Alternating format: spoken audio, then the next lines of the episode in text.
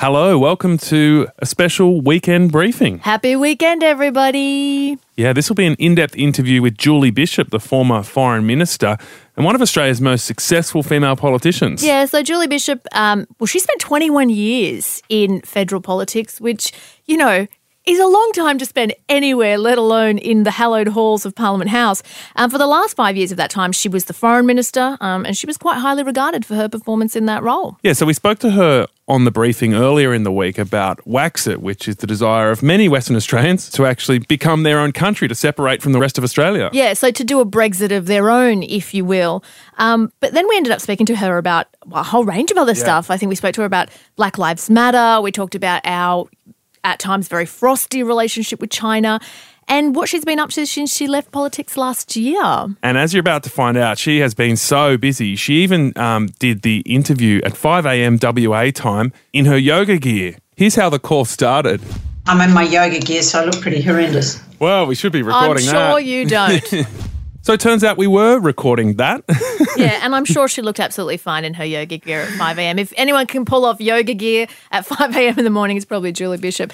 Um, let's get into the bit, though, where she tells us a little bit about what she's been up to post politics. Here's Julie. Pre COVID and post politics, so the period from you know 2019 to recently when we all had to close down and enter Zoomland, mm. I've been uh, taking on a number of really interesting roles. I'm the Chancellor of the Australian National University, and that's been fantastic to being able to uh, work with ANU and the students. And mind you, there are a lot of challenges there now with trying to get international students back on campus.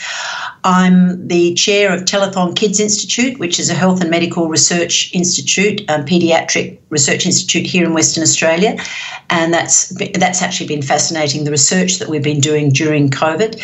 Uh, I'm the chair of the Prince's Trust Australia, which is uh, the Prince of Wales charitable trust in um, in Australia. His charitable trust in the UK is probably the most significant charity in the United Kingdom, and we've established a branch of it, if you like, in Australia. Uh, so I'm on a number of not for profit uh, boards. I'm also back in the private sector on a number of international advisory boards in fascinating areas. So I'm very busy, and I was Sounds traveling like a lot. I was traveling a lot before COVID. I got back into Australia in uh, end of February, early March, right into the middle of the lockdown, and so I haven't been out of Perth since um, beginning of March. Not that you're complaining about not having to. Because it's such Perth. a great city. It's the best in the world. I'm not complaining, but it does help to have face to face meetings at times. So I've been doing everything over um, Skype and Teams and Zoom. And I've been surprised about how I've been able to adapt to, you know, using technology to uh, keep running a business. So it, has been a challenging time for all of us, but mm. we're getting there. Mm. Julie, just a couple of other quick issues we want to get to you on. The government's being criticised for angering China, um, which could now cost us billions of dollars in barley, beef, tourism, and international student trade. Do you think we did the right thing by leading a call for an independent inquiry into the origins of the coronavirus? Would you have potentially handled it differently? Well, I'm not going to be one of those former foreign ministers that uh, sets out what I would have done. I mean, there's nothing more annoying when you're in government to have ex ministers lecturing you on what they would have done. And we won't name any names unless we will. Rudd, Turnbull. yeah, yeah, anyway. Uh, but but obviously the relationship with China is a complex one. It does take a great deal of work to manage the relationship. I am aware of that. Uh, but we also have to maintain our values and principles. But there are ways and means of doing that uh, behind the scenes, and I think that uh, quiet measured diplomacy is what is needed at this time. So, Marise Payne announcing that we're going after China on national television, not the right way to do it? Well, I wouldn't have described it that way. I don't believe that's what she did. But I think that uh, behind the scenes diplomacy can have a significant impact. Julie, to the US, where we've seen Black Lives Matter protests uh, take place across the country, essentially, you've had to work with Donald Trump in your role as foreign minister. What do you make of the way that he's handled the protests in the last few weeks? Look, um, again, uh, it's very difficult to put yourself in the position of another leader. The United States is facing immense challenges at present.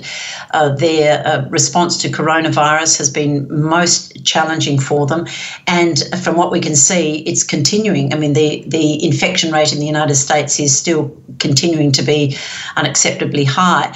Um, on top of that, there are the uh, very deep-seated uh, racial tensions in the United States that go back decades, generations even. So uh, I don't think any leader uh, would have um, imagined that they'd be in this position today. So different leaders are going to respond in different ways. All, all I'm grateful for is that here in Australia we seem to have um, maintained a, an ability to control the coronavirus to date.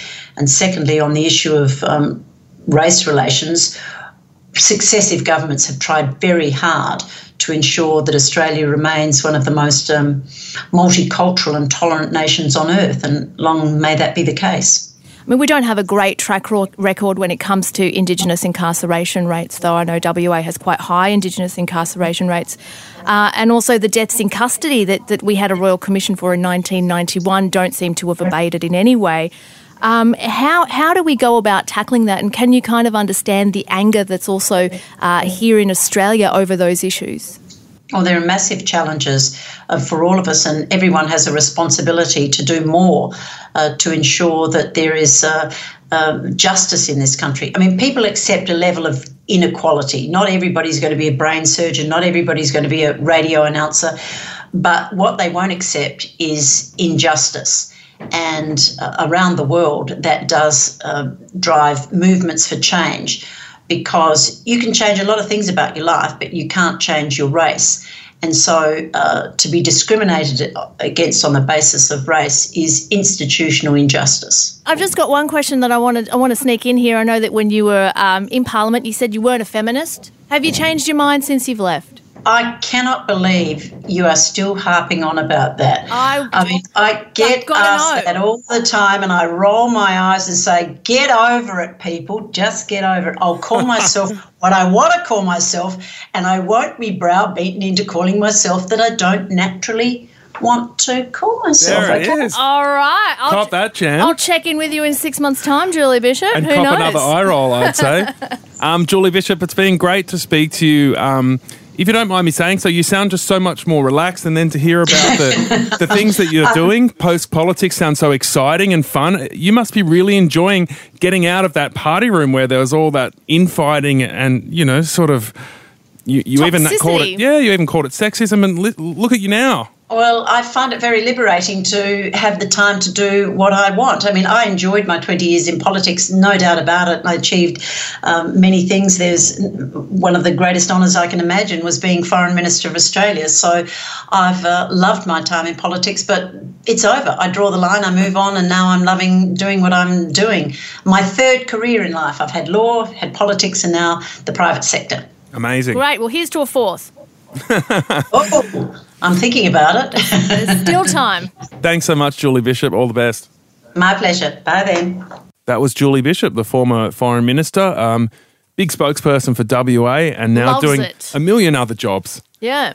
And yeah, just really interesting to hear how how different her her energy and her approach is now that she's left politics. She was a politician who stayed very strictly on message during her time in Parliament. Yeah, it's like I think you called it when you said that she did sound more relaxed. And look, maybe that's because she's spent the last three months in Perth and she loves Perth and that's why she's more relaxed. But I think coming out of politics, you've just got a little bit more room to maneuver and say what you want to say and have an opinion on things. All the things she's doing as well, working with Prince Charles, the Prince of Wales, in his trust, a Chancellor of the ANU. I think that's Australia's top ranking university, working in the private sector. She's probably making way more money yeah. She's still not a feminist, though. She clearly. didn't like that question. She did not like that question. I enjoyed it. Worth putting huge. to her. You, you know, it's never too late to change your mind, Julie. That's what I say. And are you really going to bring that up again next time you interview her? Hell yeah. I'm Why? going to send her some, some solid feminist literature. I'm sure she'll love it. But she's already done so much for women. Why does it matter whether she takes on the label?